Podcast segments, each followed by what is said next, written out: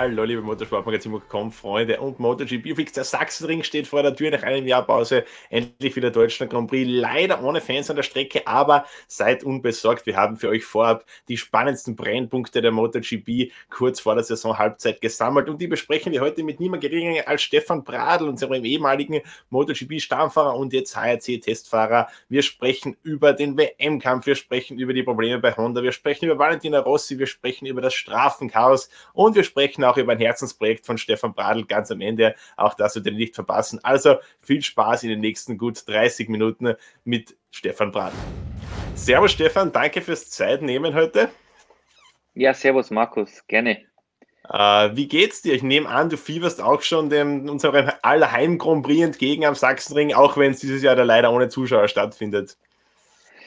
Ja, logisch. Also natürlich mit einem lachenden, aber auch mit einem weinenden Auge. Ähm, erstmal natürlich froh, dass wir wieder einen Deutschland Grand Prix haben. Äh, das ist, glaube ich, mal schön, dass überhaupt das in Rennen, ein MotoGP, eine Veranstaltung in Deutschland wieder stattfindet. Aber natürlich gleichzeitig äh, bitter, wenn das ohne äh, Fans stattfindet, weil ja, du weißt selber, Sachsenring äh, hat immer ähm, die gewisse Stimmung, weil die Fans na sehr nah an der Strecke sind, weil immer ja mega Party drumherum ist und weil das irgendwie einfach dazugehört. Aber ich will es, ja, viele, viele haben natürlich schon echt ähm, das Ganze kritisiert, weil eben ohne Zuschauer das Ganze stattfindet. Aber wie soll ich sagen, ich, ich will es nicht so negativ sehen. Ich will einfach schauen oder das Ganze so sehen, dass, ähm, dass man positiv äh, denkt und sagt, okay, wir haben wieder einen Deutschland Grand Prix und jetzt Step by Step das Ganze wieder einigermaßen zurück zur Normalität kommt. Und ja, auch wenn es natürlich schwer zu akzeptieren ist, aber ich denke, ich versuche immer positiv zu denken. Für deinen Arbeitgeber oder für deine Arbeitgeber, du hast ja zwei, für Servus TV ist natürlich ein besonderer Grand Prix, ihr seid quasi durchgehend auf Sendung, aber auch für, für Honda, wo du als Testfahrer engagiert bist, ist, glaube ich, jetzt der Deutschland Grand Prix doch in gewisser Weise ein besonderes Rennen, weil wir wissen, Marc Marquez ist da seit 2010 umgeschlagen, hat dort alle MotoGP-Rennen gewonnen also ich denke, das ist jetzt schon eine Chance, wo er vielleicht für ihn mal wieder ein besonderes Resultat auch drinnen wäre. Wir wissen auch, Sachsenring sehr viele Linkskurven, die ja aktuell besser funktionieren für ihn. Rechtskurven, da hat er die Probleme mit der Schulter. Was traust du ihm in diesem Rennwochenende dazu auf seiner absoluten Lieblingsstrecke im, im Grand Prix-Kalender? Ja, es ist eine, eine, Chance für ihn. Also ich denke ähm, und ich weiß auch ziemlich sicher, dass er nicht ins Rennwochenende geht und sagt, ich will das Rennen gewinnen. Ähm, aber für ihn ist es absolut eine, eine gute Möglichkeit, jetzt einfach wieder den nächsten Schritt zu machen ähm, nach seiner langen Verletzung und jetzt einfach das, das Comeback, würde ich ja sagen, ist immer noch in vollen Gange. Er ist noch nicht wirklich der alte Marc Marquez, aber Schritt für Schritt kommt er ähm, der Sache näher und Sachsenring ist eine sehr, sehr gute Möglichkeit, um auch jetzt da für ihn wieder ähm, den nächsten Schritt zu zeigen. Ähm, vielleicht klappt ein Podium, wer weiß, äh, definitiv, wie du selber schon sagst, Linkskurven, die sollten für seine körperliche Verfassung kommen ihm ein bisschen entgegen. Äh, und ja, dann kennt er sich natürlich optimal aus und Sachsenring mag er ganz gerne. Also da hat er einen unfassbar guten Lauf. Aber dieses Jahr ist das alles ein bisschen anders und ähm, deshalb glaube ich jetzt nicht, dass er äh, hingeht und sagt, ich will meine, meine Serie da ausbauen mit Siegen, sondern versuchen in seinem ja, Prozess der, der Genesung noch immer und der Entwicklung da einfach ja, besser abzuschneiden, als das die letzten Male der Fall ist. Vielleicht ein Top-5-Resultat, vielleicht Richtung Podium. Generell ist die Saison für euch bei Honda ja noch nicht ganz nach Wunsch gelaufen. Also jetzt aktuell äh, vorletzter Platz in der Konstrukteurswertung, noch kein Podium. Äh, Taka Nakagami ist auf Platz 11 der beste Honda-Fahrer in der Fahrer-WM. Wo siehst du die Gründe dafür, dass bei Honda aktuell noch nicht so läuft in dieser Saison? Die Gründe sind nach wie vor dieselben. Ähm, also da haben wir ja auch schon Mitte, Ende 2020 zu kämpfen gehabt und ähm, ja, wir, nach wie vor tun wir uns einfach extrem schwer, ähm, bei, bei, der, bei das Potenzial des Hinterreifens auszunutzen. Man sieht auch, dass die Startplätze nicht optimal sind, dass wir ähm, ziemlich Schwierigkeit haben, einfach eine schnelle Runde, sage ich mal, 100% aus dem Hinterradreifen rauszuholen. Äh, und das macht sich auch im Rennen dann bemerkbar, weil wir nicht 100% Grip verfügbar haben, wenn der Reifen neu ist, sondern wir starten da immer schon zwei Stufen drunter und haben den trotzdem denselben Reifenverschleiß wie, wie andere, die aber von der Performance her ein bisschen höher starten. Ja, und da, da ist das, das, das Hauptproblem, dass wir nicht wissen, wie wir das ganze das Problem anfassen sollen. Und ja, das gibt so viele Möglichkeiten. Das hört sich auch immer alles relativ einfach an. Aber das ganze Problem jetzt irgendwie so in den Griff zu bekommen, wir probieren schon hin und her, aber haben noch nicht wirklich so das gefunden, was wir dazu brauchen. Also sprich, ihr seid euch nicht sicher, kommt es vom Motor, kommt es von der Elektronik, ist es Chassis bedingt? Also ihr müsst da quasi erst die, die genaue Ursache dafür finden. Ja, es gibt immer wieder Ansätze, wo es dann besser ist. Ähm, dann kommst du zur nächsten Strecke, dann haben wir das gleiche Problem wieder oder verschlimmert sich. Also das Ganze, wir drehen uns ein bisschen im Kreis, kann man sagen. Ähm, ungefähr wissen wir schon, dass, dass es hauptsächlich äh, am, am, Chassis ähm, liegen kann und dass wir da einfach das Problem haben, den, den Reifen nicht wirklich griff, ähm, ja, grippy zu machen ähm, für, für eine schnelle Runde. Und ähm, das, das hängt halt da, daran, dass wir schon am Anfang des Rennens ein bisschen nachlassen oder nicht auf dem Niveau starten, sage ich jetzt einmal. Und ähm, ja, schauen, dass wir das, das, das Thema begleitet uns schon länger, aber ja, da steckt ein bisschen der Teufel im Detail. Vielleicht braucht es ja auch einfach wieder mal einen Stefan Bradl im Renneinsatz. Äh, hast du da schon irgendeine Idee, wenn wir dich das nächste Mal wieder sehen, mal im Rennen mit einer Wildcard? Ja, geplant ist Misano im September. Ähm, wir starten unsere Sommer-Testsaison aktuell jetzt dann auch in, in Misano. Also wir waren ja ähm, jetzt die ganze, die ganze Zeit in Jerez, haben jetzt ähm, die nächsten Tests in, in Misano geplant, ähm, wo ich dann auch im September, wie gesagt, die Wildcard äh, fahren darf. Ja, das ist momentan der Plan von, von unserer Seite her und die nächsten Tests sind natürlich auch wichtig, um äh, das Motorrad dann auch für, für nächstes Jahr zu entwickeln und, und bereit zu machen. Passend dazu ein bisschen, wir haben auf unserem Instagram-Kanal Motorsportmagazin dringende Abo-Empfehlungen an dieser Stelle, haben wir unseren Fans die Möglichkeit gegeben, Fragen an dich zu richten. Und es sind einige reingekommen und eine Frage, die besonders oft gekommen ist, war, werden wir Stefan Bradl wieder mal als Stammfahrer sehen? Stefan, bitte, gib den Leuten, was sie sich wünschen. Ja, ich würde es, das würde ich, also würde ich auch gerne äh, mit einem ganz klaren Ja beantworten. Aber ähm, es ist schön, dass die Frage oft kommt, muss ich mich ganz, da freue ich mich ganz ehrlich drüber, weil ähm, das heißt, okay, die Leute wollen, wollen mich wieder Rennen fahren sehen. Und das, ja, das zeigt mir auch, dass, ähm, dass ich keinen so einen schlechten Job gemacht habe, ähm, Anfang des Jahres, wie auch ähm, bei meinen Wildcard-Einsätzen. Also ähm, leider Gottes äh, weißt du selber, dass die MotoGP nach wie vor mit, mit sehr jungen Youngstern und Rookies ähm, hantiert, sei jetzt einmal. Und ja, ähm, ich, ich fühle mich äh, gut, ich bin auch fit, habe einen, einen, guten Speed, das freut mich. Aber für einen Stammfahrervertrag ähm, würde ich ja schon gerne auch eine Honda fahren, weil ich jetzt mit dem Motorrad die meiste Erfahrung habe und wüsste, wie ich damit umgehen muss, auch wenn es momentan nicht das einfachste, einfachste Motorrad ist. Aber grundsätzlich, wie soll ich sagen, wird es mit dem Stammfahrervertrag vielleicht hm, eher schwierig bei mir. Aber wie gesagt, sobald ich ähm, oder solange ich noch immer Rennen fahren kann und in der Szene ganz nah dabei bin als Testfahrer, bin ich happy. Aber es ersetzt natürlich auch keinen, keinen vollzeitigen Stammfahrer, ganz klar. Aber ich bin realistisch und um das Ganze jetzt abzukürzen, zu sagen, ich denke nicht, dass wir mich nochmal auf einem, eine ganze Saison als Stammfahrer sehen werden. Auch wenn es hart zu schlucken ist, aber ich bin da ziemlich realistisch weil für dich ist ja, glaube ich, auch MotoGP oder nix. Also eine Rückkehr in die Superbike-WM, wo du auch mal eine Saison bestritten hast, die schließt du, glaube ich, aus, ja. oder? Nein, für mich, solange die MotoGP für mich möglich ist, ähm, werde ich dem, werde ich der Szene treu bleiben, weil da fühle ich mich echt wohl, da bin ich daheim, da bin ich aufgewachsen, das, das, das, das Fahrerlager, die ganze Szenerie kenne ich aus dem FF. Also das ist für mich äh, meine Heimat. Superbike aktuell interessiert mich sehr wenig. Dann kommen wir zu einem Mann, der in der WM-Tabelle ungefähr in deinen Regionen liegt. Der hat aber alle Rennen bestritten. Valentino Rossi, 15 Punkte aus den ersten sieben Saisonrennen. davon viermal ohne Punkte geblieben. Äh, ganz schwierige Saison für Valentino Rossi. Fällt dir noch irgendein Grund ein, warum wir glauben sollten, dass wir ihn auch 2022 in der MotoGP sehen? In den letzten Jahren haben wir oft gesagt, naja, es macht ihm einfach noch Spaß, aber in dieser Saison hat er selbst gemeint, ja, wenn die Resultate so sind, wenn man halt irgendwie kämpfen muss, dass man überhaupt noch Punkte holt, dann macht es auch keinen Spaß mehr. Also kannst du dir vorstellen, dass wir Valentino Rossi 2022 noch in der MotoGP sehen als Fahrer?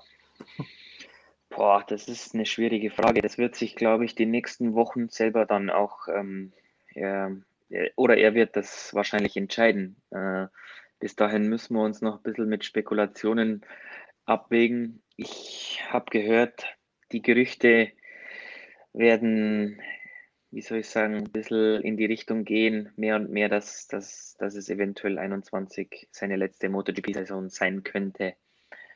Vor allem, man sieht, dass er, dass er nach, nach mit Händen, Füßen versucht, äh, ein Gefühl aufzubauen und Speed zu finden. Und ich habe es auch am Wochenende in Barcelona, ähm, beim Barcelona Grand Prix äh, bei Servus TV erwähnt. Ich bin ihm Jerez nachgefahren und, und habe richtig gesehen, dass er ähm, an, an es, es, es, es, es fehlt an, an, an Selbstbewusstsein, es fehlt an Vertrauen fürs, fürs Motorrad und ähm, dann leidet der Speed drunter. Und das kannst du in der heutigen Size oder Situation einfach nicht erlauben. Es ist alles brutal auf einem hohen Niveau. Die, die jungen Wilden, die greifen an, egal was ist, die sind bei jeden Bedingungen sind die super schnell und, ähm, und da braucht Valentino einfach immer ein bisschen zu lang, bis er auf ähm, den nötigen Speed kommt. Dann mit, äh, hat man auch oft gehört, dass er das Ganze kritisiert. Äh, die freien Trainings sind immer entscheidender, um einfach sich zu qualifizieren für Q2. Und dann hast du wenig Zeit, die Abstimmung zu finden. Und da glaube ich, das, das macht, ihn, macht ihm viel aus. Ich kann es dir nicht beantworten. Logischerweise wird es alle freuen, wenn er sich nochmal eine Saison ähm, irgendwie ranhängt, aber wir wollen aber auch versuchen oder wir wollen ihn auch einen vernünftigen Speed sehen. Warten wir noch ein bisschen ab. Ich kann es dir selber nicht sagen. Mich würde es überraschen, mich würde beides nicht überraschen. Ähm, hm. Wenn er jetzt noch weiterfährt, würde es mich nicht groß überraschen, aber natürlich ist eine Steigerung notwendig. Mich würde aber auch nicht überraschen, wenn er, wenn er jetzt sagt, okay, Leute, jetzt ist endlich Schluss. Kommen wir zum WM-Kampf. Da ist aktuell ziemlich spannend. Die ersten drei Fahrer innerhalb von 25 Punkten, also einem Sieg, kann man sagen. Wer ist da für dich aktuell der Favorit? Wer wirkt auf dich am stärksten? Fabio Quartaro hat schon viele Rennen gewonnen diese Saison. Sean Sarko mit großer Konstanz, kann man sagen. Jack Miller, der hat immer wieder seine Highlights. Wen siehst du da so aktuell als den, den stärksten Mann im Feld? Ich sehe Fabio als, als stärksten Mann aktuell, weil er vom Speed her auch im Qualifying am, am konstantesten ist. Ähm, hat zwar immer mal wieder so wie jetzt mit dem, mit dem Öffnen des Reiterschlusses immer mal wieder so ein bisschen Schwierigkeiten, also diese Kleinigkeiten, die kommen schon beim Fabio immer ein bisschen durch, auch mit dem Armpump in Jerez. Aber für das hat er trotzdem dann immer noch das Beste draus gemacht und ähm, er macht für mich momentan den stärksten Eindruck. Er hat äh, definitiv dazugelernt, er agiert ein bisschen cooler, als das noch im letzten Jahr der Fall war. Und ja, er weiß, dass die Konstanz wichtig ist. Er kann nicht jedes Rennen gewinnen, aber er muss schauen, dass er punktet. Und ähm, da sehe ich ihn momentan am stärksten, auch wenn man ihm beim Fahren zuschaut. Er, er fühlt sich schon sehr wohl auf dem Motorrad die Yamaha funktioniert gut. Und er hat das in, in, in speziell in Mugello sehr, sehr clever gemacht. Da hat er natürlich mit den Ducatis zu kämpfen gehabt auf der langen Geraden, aber hat das echt clever gemacht. Äh, Im, im, Im kurvigen Teil äh, genötigt, den nötigen Vorsprung rausgefahren. Und ähm, ja, also das war schon, also er, er hat ein Statement gesetzt und wenn er das jetzt auch weiterhin verfolgen kann, sehe ich ihn als den Top-Favoriten dieses Paket Quattraro Yamaha wirkt ja jetzt nochmal eine Stufe stärker als im Vorjahr. Was denkst du, wie viel davon liegt an Quattraro selbst? Wie viel liegt am Motorrad? Wo kommen da die Verbesserungen ungefähr her? Kannst du das einschätzen? Ich, durch die, durch Corona bedingt ist ja die Entwicklung auch ziemlich eingefroren gewesen. Also kann ich mir nicht vorstellen, dass da mega viel neues Zeug jetzt von Yamaha gekommen ist. Sicher haben die sich ein in gewissen Bereichen auch verbessert. Aber ich gehe davon aus, und das ist meine Meinung, dass äh, Fabio da den größeren, den größeren Sprung gemacht hat, also der Fahrer den größeren Sprung als, als das Motorrad. Und ja, das sieht man auch, dass er sehr viel Spaß am Fahren hat, dass ihn, dass ihn das Ganze ja, ähm, Freude macht und dass er da sich wirklich austoben kann auf dem Motorrad. Das sieht man auch, wie emotionaler das, das er ist, wenn er mal eine, die Augen zumacht und eine, eine Qualifying-Runde rauslässt. Also da sind dann schon auch viele Emotionen im Spiel und das kann er sehr, sehr gut den Reifen perfekt ausquetschen. Ja, ähm, ich äh, sehe ihn momentan stark. Ähm, es kommen aber jetzt mit sachsenigen Strecken, ja, da ist vielleicht der Yamaha-Vorteil nicht ganz so gegeben. Ich weiß nicht, Assen ist immer wieder eine gute Strecke für Yamaha, aber hm, wenn er, wenn er konstant jetzt auch unter den Top 5 immer vorne mit dabei ist, dann, dann, dann macht er, macht er nicht, nicht viel verkehrt, würde ich sagen weil du das jetzt gerade angesprochen hast, Sachsenring ist eine Strecke für den und den Hersteller vielleicht und Assen für den und den. Wenn wir uns jetzt die bisherige Saison so anschauen, da ist es eigentlich so, dass Yamaha in Mugello gewonnen hat, zweimal in Katar gewonnen hat, wo man eigentlich gesagt hat, das sind so die Ducati-Strecken. Dann hat Ducati in Jerez gewonnen, wo es eigentlich nie eine Ducati-Strecke war, jetzt ein KTM-Sieg und ein zweiter Platz in Barcelona und Mugello, was eigentlich nie gute Strecken für KTM waren. Hast du das Gefühl, dass sich da irgendwie so die Charakteristiken oder das Kräfteverhältnis in dieser Saison irgendwie ein bisschen gewandelt haben im Vergleich zu den letzten Jahren? Hm, was ich, was man einfach sieht im Vergleich zu den letzten Jahren, ist, dass die Abstände, dass die ganzen Hersteller, Fahrer, alles halt viel enger zusammendrückt. Das ist jetzt nichts Neues momentan. Ähm, am Ende macht es halt einfach den kleinen Unterschied. Da Oliveira hat den mit KTM jetzt in, in Barcelona einfach noch das nötige Extra am Schluss gehabt und das auch optimal ausgenutzt. Also, aber er war nicht weit vorne. Er hat halt sich am besten eingeteilt, würde ich sagen. Und da war Marc Marquez ähm, in den letzten Jahren einfach immer so derjenige, der es vom, vom, von der Psyche oder vom Fahrerischen her am, am besten äh, umgesetzt hat. Äh, es war auch in, in Katar und in Mugello waren es jetzt nicht die Riesenabstände da. Äh, es hat immer wieder ein bisschen was. Die kleinen Details machen in der, in der, ja, in den letzten Rennen oder in den letzten anderthalb, zwei Jahren den, den Unterschied dann. Äh, die Abstände sind immer eng. Kann man mehr so sagen, dass jetzt zum Beispiel Mugello Ducati Land ist. Äh, ja, das ist, das macht halt einfach auch für die Zuschauer so spannend, weil man, äh, ich tue mich als Experte bei Servos auch schwierig, weil ich nicht mehr weiß, was, was, was ich welchen Tipp, dass ich den abgeben soll. Man hat schon Oliveira gesehen mit KTM, dass er stark war in den Trainings, aber ich hätte trotzdem auf Quattararo gesetzt. Und ja, es kann so viel passieren. Und du weißt selber, wenn die äh, Abstände und die, die Rennen immer so eng zusammenliegen, dann machen einfach die kleinsten Details dann den, den Unterschied aus. Suzuki kann bislang in diesen Titelkampf noch nicht so richtig eingreifen. Also Alex Rins, der ist ja eigentlich eh schon raus mit vielen Stürzen, mit der Verletzung jetzt auch, aber auch schon mir, der tut sich ein bisschen schwer.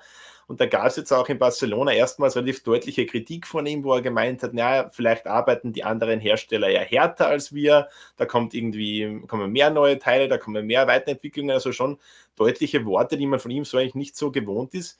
Hast du das Gefühl, dass Suzuki da jetzt da nach vielleicht nach dem Abgang von Davide Brivio, der in die Formel 1 gewechselt ist, so ein bisschen so ein führerloses Schiff ist, mehr oder weniger, dass da irgendwie so die, die Richtung fehlt in dem Projekt? Das kann ich nicht so wirklich beurteilen. Da bin ich jetzt bei Suzuki nicht zu nah dran. Und ähm, ich muss jetzt schauen, ich weiß es nicht, dass das Problem ist, dass die, die, die Sache ja natürlich mit sehr, sehr viel Druck verbunden ist.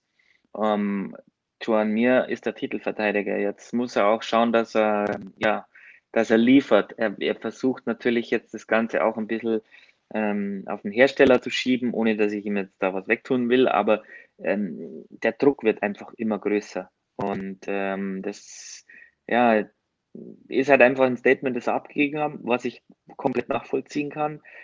Aber es ist ja auch nicht so, dass sie extrem weit weg wären. Also er hat den Mugello ein gutes Podium rausgefahren. Die, das kleine bisschen fehlt halt momentan. Und ähm, Suzuki hat ein gutes Paket, aber es ist, scheint so, wie wenn es aktuell nicht siegfähig wäre. Aber gut, ähm, sie sind mit beiden Fahrern immer konstant gut dabei. Alex Rins performt auch nicht schlecht, aber die Ergebnisse fehlen halt am Ende des Tages was man oft gehört hat, was David Priebe anscheinend sehr gut gemacht hat bei Suzuki, war ähm, die japanische Mannschaft quasi von Suzuki mit diesem europäischen Einsatzteam möglichst gut zusammenzuführen. Also dass da die Zusammenarbeit wirklich stimmt. Ähm, bei Honda ist es eine ähnliche Konstellation, japanischer Hersteller, ein größtenteils europäisches Einsatzteam. Wie, wie schwierig ist es, diese zwei Komponenten quasi zusammenzubringen, dass da auch wirklich an einem Strang gezogen wird? Ja, ne, das, das Ganze ist natürlich nicht einfach, speziell in Zeiten von Corona mit der Reiserei, wo einfach das ganze ähm, Personal aus Japan die meiste Zeit, sage ich mal, im Homeoffice sitzen muss und ähm, nicht vor Ort sein kann. Und das, wie soll ich sagen, bremst natürlich auch ein bisschen die Entwicklung, weil einfach die direkte Verbindung nach Japan nicht so ähm, hergestellt ist, wie sie sein soll ähm, dass einfach Materialnachschub dementsprechend kommt, dass die Entwicklung ähm, nahtlos weiterläuft. Und das, das macht natürlich den japanischen Herstellern vielleicht ein bisschen mehr aus. Aber das ist alles Spekulation, weil es geht Suzuki, Yamaha und Honda sitzen da am Ende des Tages im, im gleichen Boot. KTM und, und Ducati sind in Europa stationiert aber gut, da ist jeder ein bisschen betroffen davon. Äh, wie, inwieweit es sich auswirkt, das, das kann man wahrscheinlich dann erst auch wieder absehen, wenn es einigermaßen zurück zur Normalität kommt. Aber das war schon auch die richtige Entscheidung, ein bisschen die, die Kosten da zu senken, indem man sagt, okay, man, man friert die Entwicklung zum gewissen Maße ein. Das ist, glaube ich, echt okay. Da hat jeder zugestimmt. Ja, das ist sicher ein Thema, wo, wo man drüber äh, sprechen muss und wo man, wo, wo, wo die Hersteller beschäftigt. Ähm, und da ist wichtig einfach, ja, Davide Brivio hat dann natürlich sehr, sehr viel Erfahrung gehabt. Wie das Ganze bei Suzuki jetzt gehandhabt wird, ähm, ja, weiß ich jetzt auch nicht. Ähm, aber ich denke schon, dass ein gewisser, eine gewisse Basis mit Davide Brivio schon gegangen ist und ja, eine schwere Aufgabe zu verteilen war. Ein Thema, das uns die letzten Wochen, Monate immer wieder beschäftigt hat und das wir auch in diesem wieder nicht herumkommen, sind Strafen, das Stewarding, die Rennleitung in der MotoGP. Ja. Tut mir leid. ähm, du bist im letzten Jahr fast die ganze Saison gefahren, hast in diesem Jahr schon drei Rennen bestritten, also du erlebst es wirklich direkt mit. Wie, wie siehst du die letzten Entscheidungen oder die letzten Vorgehensweisen der, der Rennleitung und der Stewards, wenn wir jetzt denken an dieses Track Limit Chaos, letzte Runde in Mugello mit mir und mhm. Oliveira, wo die Positionen mehrfach getauscht wurden, oder jetzt auch die äh, Entscheidungen bezüglich der Lederkombi von Fabio Quattararo, wo wir ja ungefähr fünf Stunden auf ein Urteil äh, gewartet haben, dann die drei Sekunden Strafe, die ja irgendwie ein bisschen ja, herbeigezogen gewirkt hat. Wie, wie siehst du die, die Entscheidungen in letzter Zeit? Ja, chaotisch, weil kein System äh, oder weil keine wirklich, ja, äh, wie soll ich sagen, es, es werden Regeln eingeführt, die sind in der Theorie relativ, ja, klar, kann man sagen. Die stehen auf dem Papier, die sind verständlich. Das Problem ist in der Praxis ähm, schwierig anzuwenden. Wie, wie du selber sagst, das, die letzte Runde Mugello mit mir und Oliveira, ähm, ja, das ist halt alles echt ein bisschen zu, äh, zu krass, würde ich mal sagen. Und dann kommt natürlich einfach Unverständlichkeit rein. Äh, wo hat er sich da den Vorteil geholt? Das versteht dann niemand. Warum wird er dadurch einen Platz nach hinten versetzt? Da hätte er dann, wenn beide die, ähm, wie gesagt, das hat er ja dann im Post-Interview nach dem Rennen gesagt, wenn beide bestraft werden, dann muss er eigentlich der Fako mit Platz 4 nach vorrücken. Also wie gesagt, in der Theorie das ist einigermaßen verständlich, in der Praxis halt dann kommen immer wieder Situationen hervor, die man einfach gar nicht ähm, auf dem Zettel hatte. Und das wird auch nach wie vor so sein oder das wird auch wiederkommen.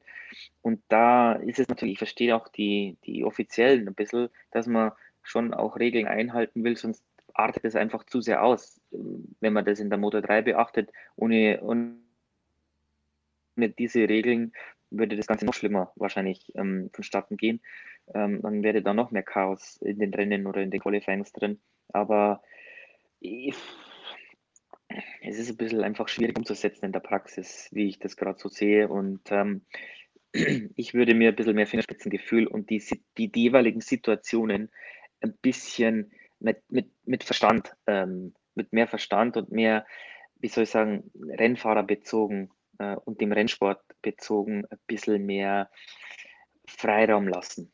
Aber das ist leichter gesagt als getan, weil das Ganze wird dann zehnmal gedreht und gewendet und jeder hat seine Meinung und will ähm, äh, respektiert werden, was logisch ist. Ähm, da werden dann natürlich die Köpfe rauchen, aber ich selber habe da auch keine richtige Antwort dafür. Also selbst, du weißt das ja, selbst die Rennfahrer, die aktiv um die jedes Rennen bestreiten, kennen die Regeln auch nicht so wirklich. Du liest ja. es durch, du verstehst es, dann passiert das und das in der Praxis und auf einmal wirst du bestraft und denkst, was ist denn jetzt los? Du checkst es gar nicht. Und so geht es den Rennfahrern auch. Also schwieriges Thema, wird auch jedes Mal in der Safety Commission behandelt, das Ganze. Und ähm, ja, aber es ist nicht ganz so, dass man sich da äh, einig ist und dass man da auch äh, gewisse ja, Strategie hat, die, die dann auch funktioniert und von jedem ähm, akzeptiert wird. Du hast gesagt, du wünschst dir ein bisschen mehr Rennfahrerbezug, ein bisschen mehr Fingerspitzengefühl. Das war ja was, was man eigentlich geglaubt hat, dass man mit der Verpflichtung von Freddie Spencer als Chefsteward, dass man das ein bisschen mehr reinbringt irgendwie. Aber jetzt, seit er im Amt ist, hat er doch auch viel Kritik kritisiert. Manche Fahrer haben gesagt, naja, er war zwar ein sehr guter Rennfahrer, aber es liegt halt sehr, sehr weit zurück. Also die Karriere, das ist über 30 Jahre aus. Glaubst du, wäre vielleicht ein, ein Mann, der in den letzten paar Jahren vielleicht erst seine MotoGP-Karriere beendet hat, wäre das vielleicht eine gute Verstärkung für dieses Stewards-Panel, weil der eben einen Einblick hat in die aktuelle GP, wie die Maschinen funktionieren? Ich, würd, ich, ich glaube, es würde definitiv nicht schaden. Ähm, dann muss man sich natürlich die Stewards untereinander auch einig sein, aber ich glaube, wäre vielleicht keine schlechte Idee, da einen, einen etwas jüngeren und ähm, noch, ähm, wie soll ich sagen, noch näher in der Materie drin äh, einen zu haben, der, der das ein bisschen, bisschen, wie soll ich sagen, die aktuelle MotoGP auch gefahren hat. Das würde definitiv nicht schaden. Also glaube ich, dass das vielleicht kein, keine schlechte Idee wäre. Ja, bin ich dafür. Großes Thema in dieser Saison waren auch die Holeshot-Devices. Ähm, Marc Marquez war einer der großen Kritiker bis jetzt, der gesagt hat, für ihn bringt es eigentlich nichts, das macht die Show nicht besser, das erhöht nur die Geschwindigkeiten, somit mehr Gefahr, weil eben in gewissen Bereichen einfach die Auslaufzonen fehlen dann. Und er meinte, ist auch für ihn ein Mitgrund, warum wir in dieser Saison schon so viele Armbandprobleme gesehen haben mit Operationen für Miller, Quattararo, Lecon, Aleix Espargaro. Wie siehst du diese Entwicklung? Ist es gut? Ist es zu gefährlich? Soll man es verbieten? Oh. Keine Ahnung es hat Vorteile, aber es ist auch ganz klar, dass die MotoGP, und da müssen wir, das ist auch ein großes Thema mit Sicherheit, äh, es werden Mittel und Wege gefunden, das Ganze einfach noch mehr und mehr auszureizen und es kommen einfach jetzt langsam die, wir kommen an einen Punkt, wo der, Körper, der menschliche Körper irgendwann auch mal, ja, wie soll ich sagen, der ganzen Ding, der ganzen, den ganzen Kräften halt nicht mehr so ja, äh, standhalten kann. Also, wie du sagst, Armpump-Probleme, das ist ein mega, mega Thema. Ähm, und, und das Motorrad zu kontrollieren. Und ja, du musst sämtliche Kne äh, Knöpfe und Hebel betätigen während der Fahrt.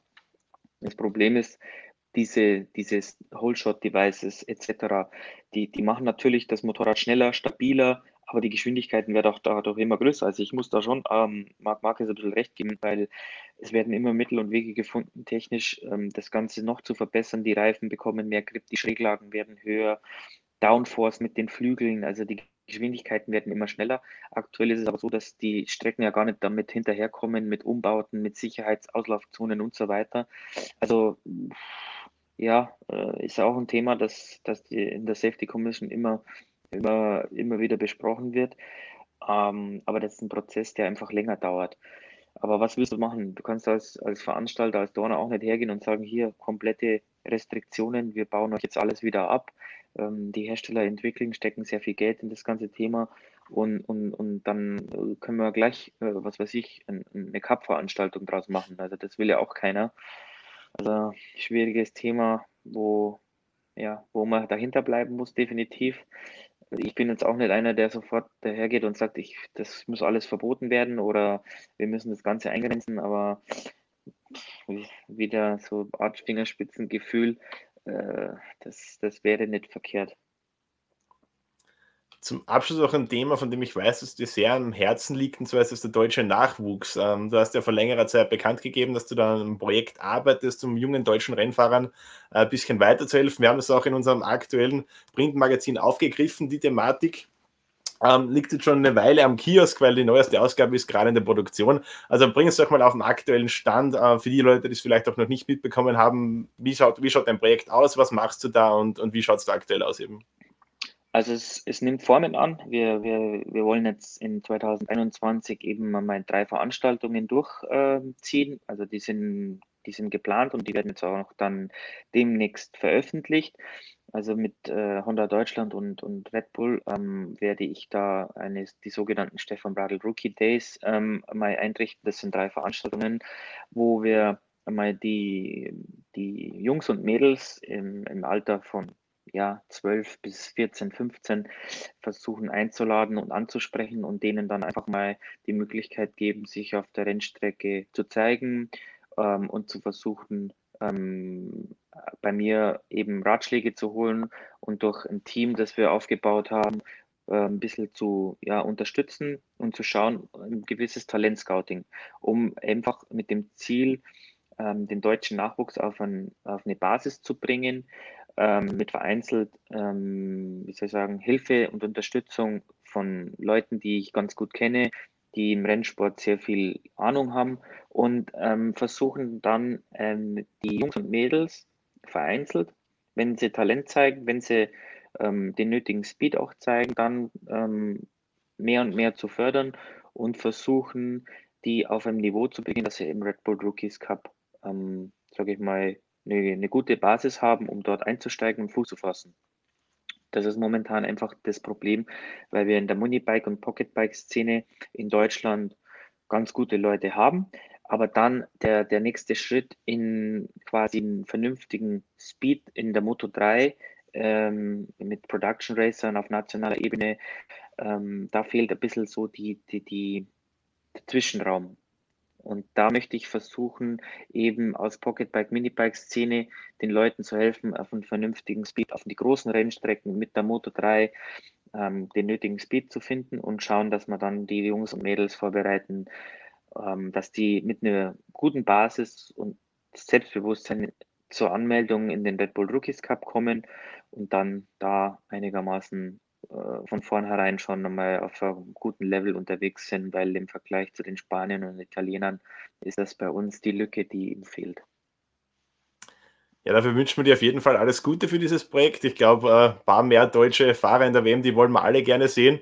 Ähm, am Sachsenring natürlich auch, um es da ein bisschen anzuf anzufeuern. Äh, da wünsche ich dir ein schönes Wochenende am Sachsenring. Du bist ja für Servus TV dort im vollen Einsatz, rund um die Uhr quasi. Und ansonsten ja, sage ich, Ansonsten sage ich danke für heute, lieber Stefan, und bis bald. Ja, gerne, kein Problem. Bis bald. Servus, ciao. Ja, ich hoffe, dass euch das Video, dieses Interview gefallen hat. Wenn es so ist, dann gerne wie immer einen Daumen da lassen. Am besten auch unseren Kanal abonnieren und am allerbesten auch noch die Glocke läuten, und dann erhaltet ihr jedes Mal eine Benachrichtigung, wenn es hier ein neues Video gibt. Ansonsten kann ich euch nur noch einen schönen Deutschland Grand Prix wünschen, ein schönes Sachsenring-Wochenende. Hoffen wir, dass wir ein paar spannende Rennen sehen dort und ansonsten sehen wir uns am Rennwochenende wieder. Samstag, Sonntag natürlich, ihr wisst Bescheid, immer die Tageszusammenfassung hier beim Motorsportmagazin Motorrad auf YouTube. Bis dann, Servus.